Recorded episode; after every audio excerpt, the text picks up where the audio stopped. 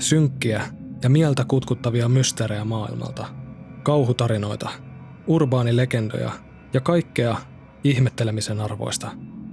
Tämä on Kasvoton podcast. Moikka, kiva, että palasit takaisin.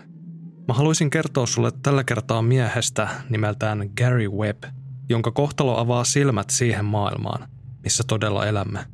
Hän jätti tämän maailman – kaksi luodinreikää kallossaan. Itsemurha, kuulemma. Mutta sitä ennen on yksi juttu, mikä täytyy tehdä.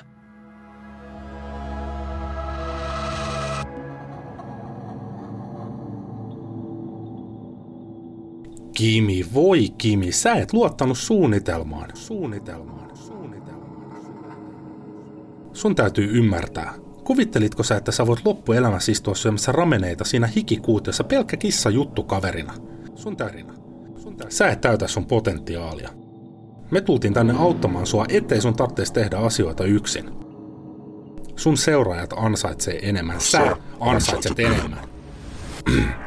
Muutenkin, sun pitäisi avartaa sun maailmaa ja lukea enemmän, joten luehan tästä. Nextorilla on meille uusi tarjous, jossa kaikki uudet sekä palveluun palaavat tilaajat saavat 40 päivää ilmaista kuuntelua koodilla FinTop40. Sen avulla pääsee tutustumaan Nextorin satojen tuhansien ääni- ja e-kirjojen valikoimaan. Halajaa mielesi sitten viihdettä, faktaa, fiktiota tai self-helppiä – niin parin kännykän tai tabletin napautuksen päästä se on edessäsi. Äänikirjat on mulle korvanneet TVn katsomisen viihdepuolella, ja kaunokirjallisuus on lisännyt ihan huomaamatta sanavarastoa vahvistamaan mun verbaaliakrobatiaa. Parasta on se, että äänikirjoja mä voin kuunnella missä tahansa ja milloin tahansa muiden asioiden ohessa.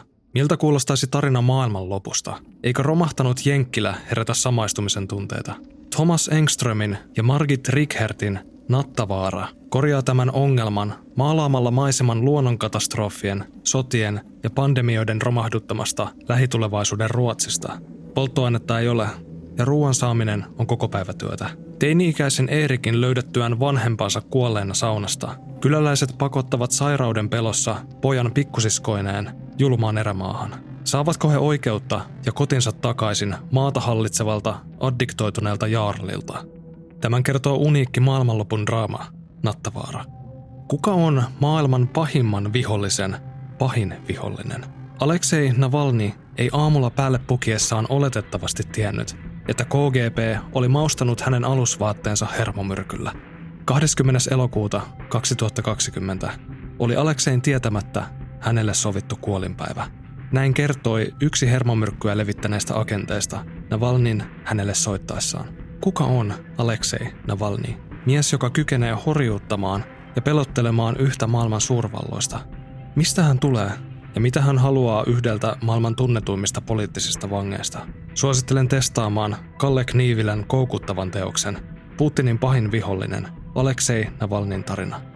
Tsekkaa osoite www.nextory.fi kautta fintop40 ja käytä koodia fintop40. Mutta nyt on aika siirtyä varsinaisen videon pariin, joten istu alas ja ihmettele.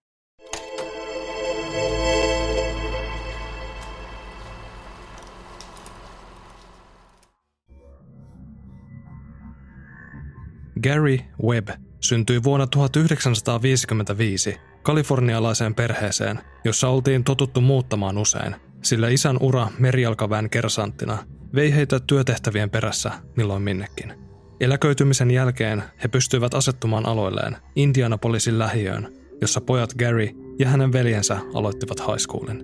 Kollegeen siirryttyään Gary kiinnostui journalismista ja ryhtyi kirjoittamaan koulun uutislehteen. Vuonna 1978 hän sai töitä Kentucky Post-sanomalehdestä ja aloitti seuraavana vuonna oman perheensä rakentamisen Susan Bellin kanssa.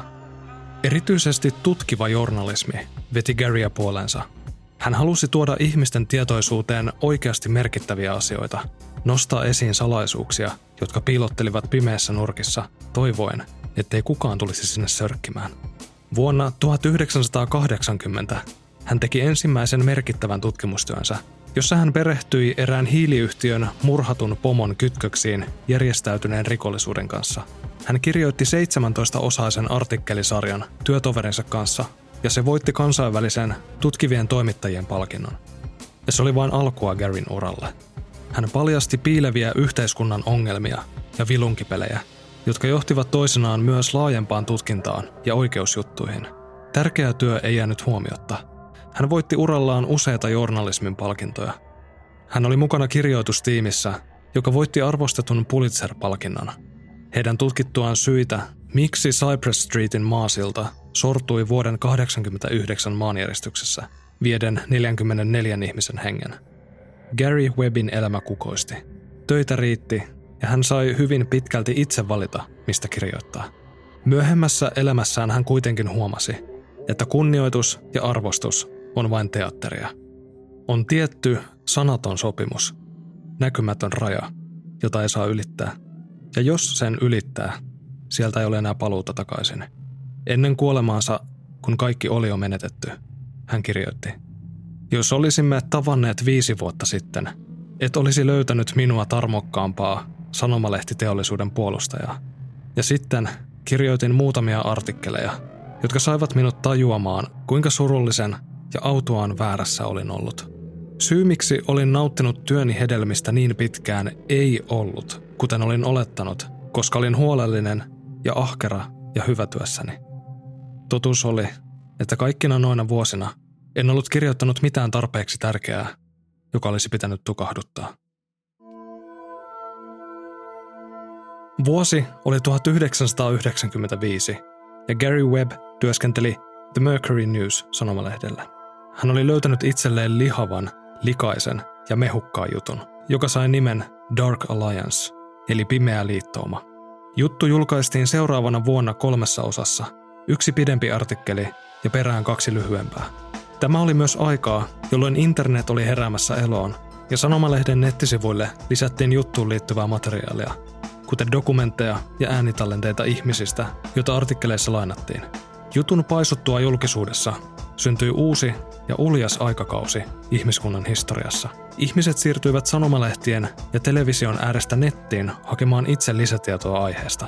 Emme olleet enää vain rajatun ja tarkasti kuratoidun informaation varassa. Huh, tässä meinaa ihan herkistyä. Mutta otetaanpa hieman takapakkia. Mikä tämä pimeä liittouma juttu oikeastaan oli? Ja mistä se kertoi? Asia oli niin, että Gary löysi todisteita CIA suorasta yhteydestä suuriin ja voimakkaisiin crack- ja kokainihuumeen salakuljettajiin Yhdysvalloissa. Hän sai myös selville, että tuon bisneksen tuotoilla rahoitettiin verenhimoisten kontrasissien toimintaa Nicaraguassa. Kontrien tiedetään tehneen lukuisia ihmisoikeusrikkomuksia ja kiduttaneen lukemattomia siviilejä. Pimeä liittouma jutussa tuotiin myös esiin, että CIA yritti tietoisesti peitellä asiaa, kun yhä useampi viranomaistaho oli herännyt tutkimaan CIAn osallisuutta. Tämä oli luonnollisesti todellinen pommi, ettäkö CIA, Yhdysvaltain keskustiedustelupalvelu, olisi ollut mukana tai ainakin edesauttamassa huumebisneksen kasvua Yhdysvalloissa, rahoittaakseen salaista sotaa Nicaraguassa. Mukana toiminnassa, joka oli pilannut niin monen ihmisen elämän, tai vielä pahempaakin – ja jolla myös rahoitettiin raakalaismaista toimintaa Väli-Amerikassa. Tässä kohtaa voisi tavan kansalainen uskoa, että CIAn peli oli nyt pelattu. Kortit oli käännetty pöydälle kaikkien nähtäväksi, ja että syylliset nousevat nyt kansan eteen vastaamaan teoistaan. Mutta elämä ei ole Disney-elokuvaa. Täällä päin paha saa palkkansa ihan normaalisti pankkitililleen. CIA ei juurikaan vaivautunut edes kommentoimaan julkisesti näitä syytöksiä. Heidän ei tarvinnut, sillä heillä oli omat uskolliset palvelijansa, jotka tekivät työn heidän puolestaan. Nämä olivat nimeltään New York Times, Los Angeles Times ja Washington Post. Sen sijaan, että valtamedia olisi ryhtynyt tutkimaan tarkemmin näitä pinnalle nousseita väitöksiä CIAn osallisuudesta huumeiden salakuljetukseen, se hyökkäsikin suoraan viestintuojan, eli Garyn kimppuun. CIAn tuella ja kannustuksella Suurimmat sanomalehdet aloittivat hyvin aggressiivisia kampanjoita itse juttua ja Garya vastaan. Hänen väitettiin liioittelevan suuresti niin sanottuja löydöksiään ja jopa väärentävän niitä. Kampanjoiden tarkoitus ei siis ollut ainoastaan vesittää tarina pimeästä liittoumasta, vaan vetää matto sen henkilön alta, joka julkeaa moista kirjoittaa. Hyökkäyksiä sateli New York Timesin, Washington Postin ja Los Angeles Timesin sivuilta, ja artikkelit julkaistiin koordinoidusti, ja niitä julkaistiin kymmenittäin. Ne pureutuivat syvälle Garin elämään ja hänen antamiin lähteisiin, yrittäen vääntää kaiken potaskaksi tai muuten vain huonoon valoon. Näistä kolmesta sanomalehdestä aggressiivisin oli Los Angeles Times, jonka päämajassa jopa 17 reporterille annettiin tehtäväksi haukkua Garin työlyttyyn. The Intercept uutistoimiston kirjoittaman artikkelin mukaan. Yksi näistä 17 verenhimoisesta reporterista oli tuolloin sanonut, että me tullaan ottamaan tuon kaverin Pulitzer pois. Viitaten siis palkintoon, jonka Gary oli aiemmin saanut. En tiedä teistä, mutta oman korvaan 17 hengen värvääminen yhden jutun lyttäämiseen kuulostaa melkoiselta liioittelulta. Ja tämän lisäksi olivat vielä muut suuret sanomalehdet, jotka tarjosivat taustatulta rynnäkössä. Myös Washington Post osoittautui hyvin hyödylliseksi CIAlle. Kyseisellä sanomalehdellä on korkea maine, joka edesauttoi sitä, että muut, pienemmät lehdet liittyivät leikkiin mukaan aivan itsekseen. Ja kohta kaikki tiesivät, mikä valehteleva ja juoniva mätäpaise Gary Webb oikein olikaan. The Mercury News, jossa Gary työskenteli, yritti nyt etäännyttää itseään miehestä sekä jutusta, mikä oli tietysti siinä tilanteessa ymmärrettävää. Garyn tuho oli alkanut. Eikä sitä pelastanut edes vuoden 1998 tapaus, jolloin totuus tuli julki. Kun lukuisat eri uutislähteet kertovat samaa tarinaa yhä uudestaan ja uudestaan, siitä tulee, ennemmin kuin myöhemmin, totuus kansan silmissä. Gary Webbin ura oli valutettu onnistuneesti viemäristä alas. Sen takia onkin melko ironista, että totuuden toi lopulta julki CIA itse. Vuonna 1998 kyseinen tiedostelupalvelu joutui oikeuden edessä julkaisemaan 400-sivuisen raportin, josta kävi selväksi, että se oli ollut kytköksissä kontrasissien tekemisiin ja näin ollen myös huumekauppaan, ja peitellyt salakuljetuksia yli kymmenen vuoden ajalta, estäen myös muita viranomaisia sekaantumasta asiaan. Kyseinen raportti julkaistiin yleisölle alkuun raskaasti sensuroituna, ja kuusi viikkoa myöhemmin sen tekijä, Frederick Hitz, istui todistajan penkillä Yhdysvaltain kongressin edessä, kertoen seuraavat asiat. Kontran aikakaudella CIA työskenteli useiden ihmisten kanssa tukeakseen sen toimintaa. Tämä tarkoitti CIAn omia voimavaroja, kontralle tarvikkeita kuljettavia lentäjiä, kontran toimihenkilöitä ynnä muita. Haluan kertoa rehellisesti, mitä olemme löytäneet. On tapauksia, jossa CIA päätti olla katkaisematta yhteyksiään niihin henkilöihin, joiden väitetään osallistuneen huumekauppaan. No, nämä asiat tulivat siis julkisuuteen. Lehdistö pyysi anteeksi Gary Webbiltä, jonka maineensa oli tuhonnut, ja Gary sai arvostuksensa takaisin, pääsi jatkamaan työtään ja eli onnellisena elämänsä loppuun asti. Niin hän sen olisi tosiaan toivonut menevän. Todellisuudessa valtamedia ei jaksanut nähdä vaivaa moiseen turhuuteen, vaan ohitti sen lähinnä olankohautuksella ja keskittyi mieluummin Lewinsky-skandaaliin, joka oli sen hetken kuumin aihe. Sillä välin Gary etsi toivottomana töitä omalta alaltaan, jossa hän oli ollut hyvä, kenties liiankin hyvä. Miehen mainetta ei puhdistettu julkisesti, eikä hänelle tarjottu enää koskaan journalistin töitä. Totuus oli, että hänen entiset kollegansa, työtoverinsa olivat kaikki pettäneet hänet, eikä hän ikinä päässyt tämän asian yli henkisesti. Garin alamäki taittui aina vain jyrkemmäksi. Yleisenä tietona pidettiin edelleen, että Gary Webb oli saatu kiinni väärien tietojen levittämisestä ja suoranaisesta valehtelusta. Niin hän ne lehdet meille kertoivat. Miltä se mahtoi hänestä tuntua? Työttömänä ja kohtalonsa alistuneena hän ei kyennyt hoitamaan laskujaan. Avioliitto mureni käsiin. Hän joutui muuttamaan takaisin äitinsä luokse keskiään kynnyksellä. Oli totta, ettei Gary ollut saanut kaikkea täsmälleen oikein pimeän liittooma jutussaan. Siitä löytyi asiavirheitä, ja joidenkin seikkojen kohdalla oli kenties päädytty väärään johtopäätökseen. Nämä olivat niitä kohtia, mihin lehdistö haukkasi kiinni terävillä hampaillaan, eikä päästänyt irti ennen kuin saalis oli varmistettu. Mutta kun ilmeni, että jutun tärkein ydin, että CIA oli osallinen huumebisneksen kasvuun Yhdysvalloissa ja yhteydessä kontrasisseihin olikin totta. Ei Los Angeles Timesilta enää löytynytkään 17 hengen tiimiä kertomaan tästä seikasta kallisarvoisilla sivuillaan. Vuoden 2004 joulukuussa Gary löydettiin kuolleena kotoaan. Kaksi luodireikää kallossa. Kun paikallinen lehti kertoi hänen kuolleen useamman laukauksen johdosta, ihmiset ryhtyivät spekuloimaan miehen kohtaloa. Harvoinpa onnistuu ihminen tuossa tempussa yksinään.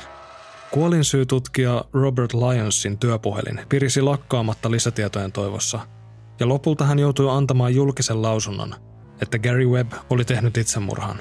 Hän sanoi kahden päähän kohdistuneen laukauksen olevan toki harvinaista itsemurhatapauksissa, mutta että siinä on onnistuttu aiemminkin ja että se on mahdollista.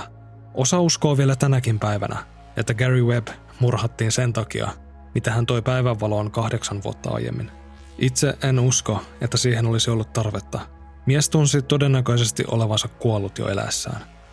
Gary näytti meille, minkälaisessa maailmassa todella elämme ja mitkä voivat olla seuraukset, jos asetut poikkiteloin suurempien tielle.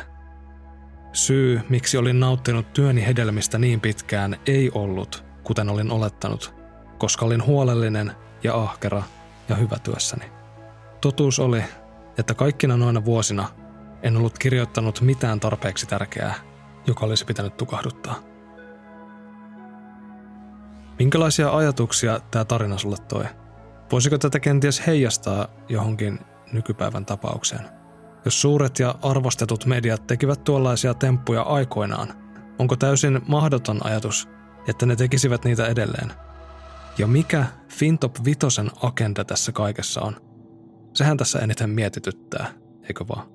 Kiitos vielä videon sponsorille Nextorille. Nyt on taas hyvä hetki tarttua ääni- tai e-kirjaan, sillä tämä 40 päivän ilmaiskokeilujakso koskee myös niitä, jotka haluaa palata Nextorin maailmaan.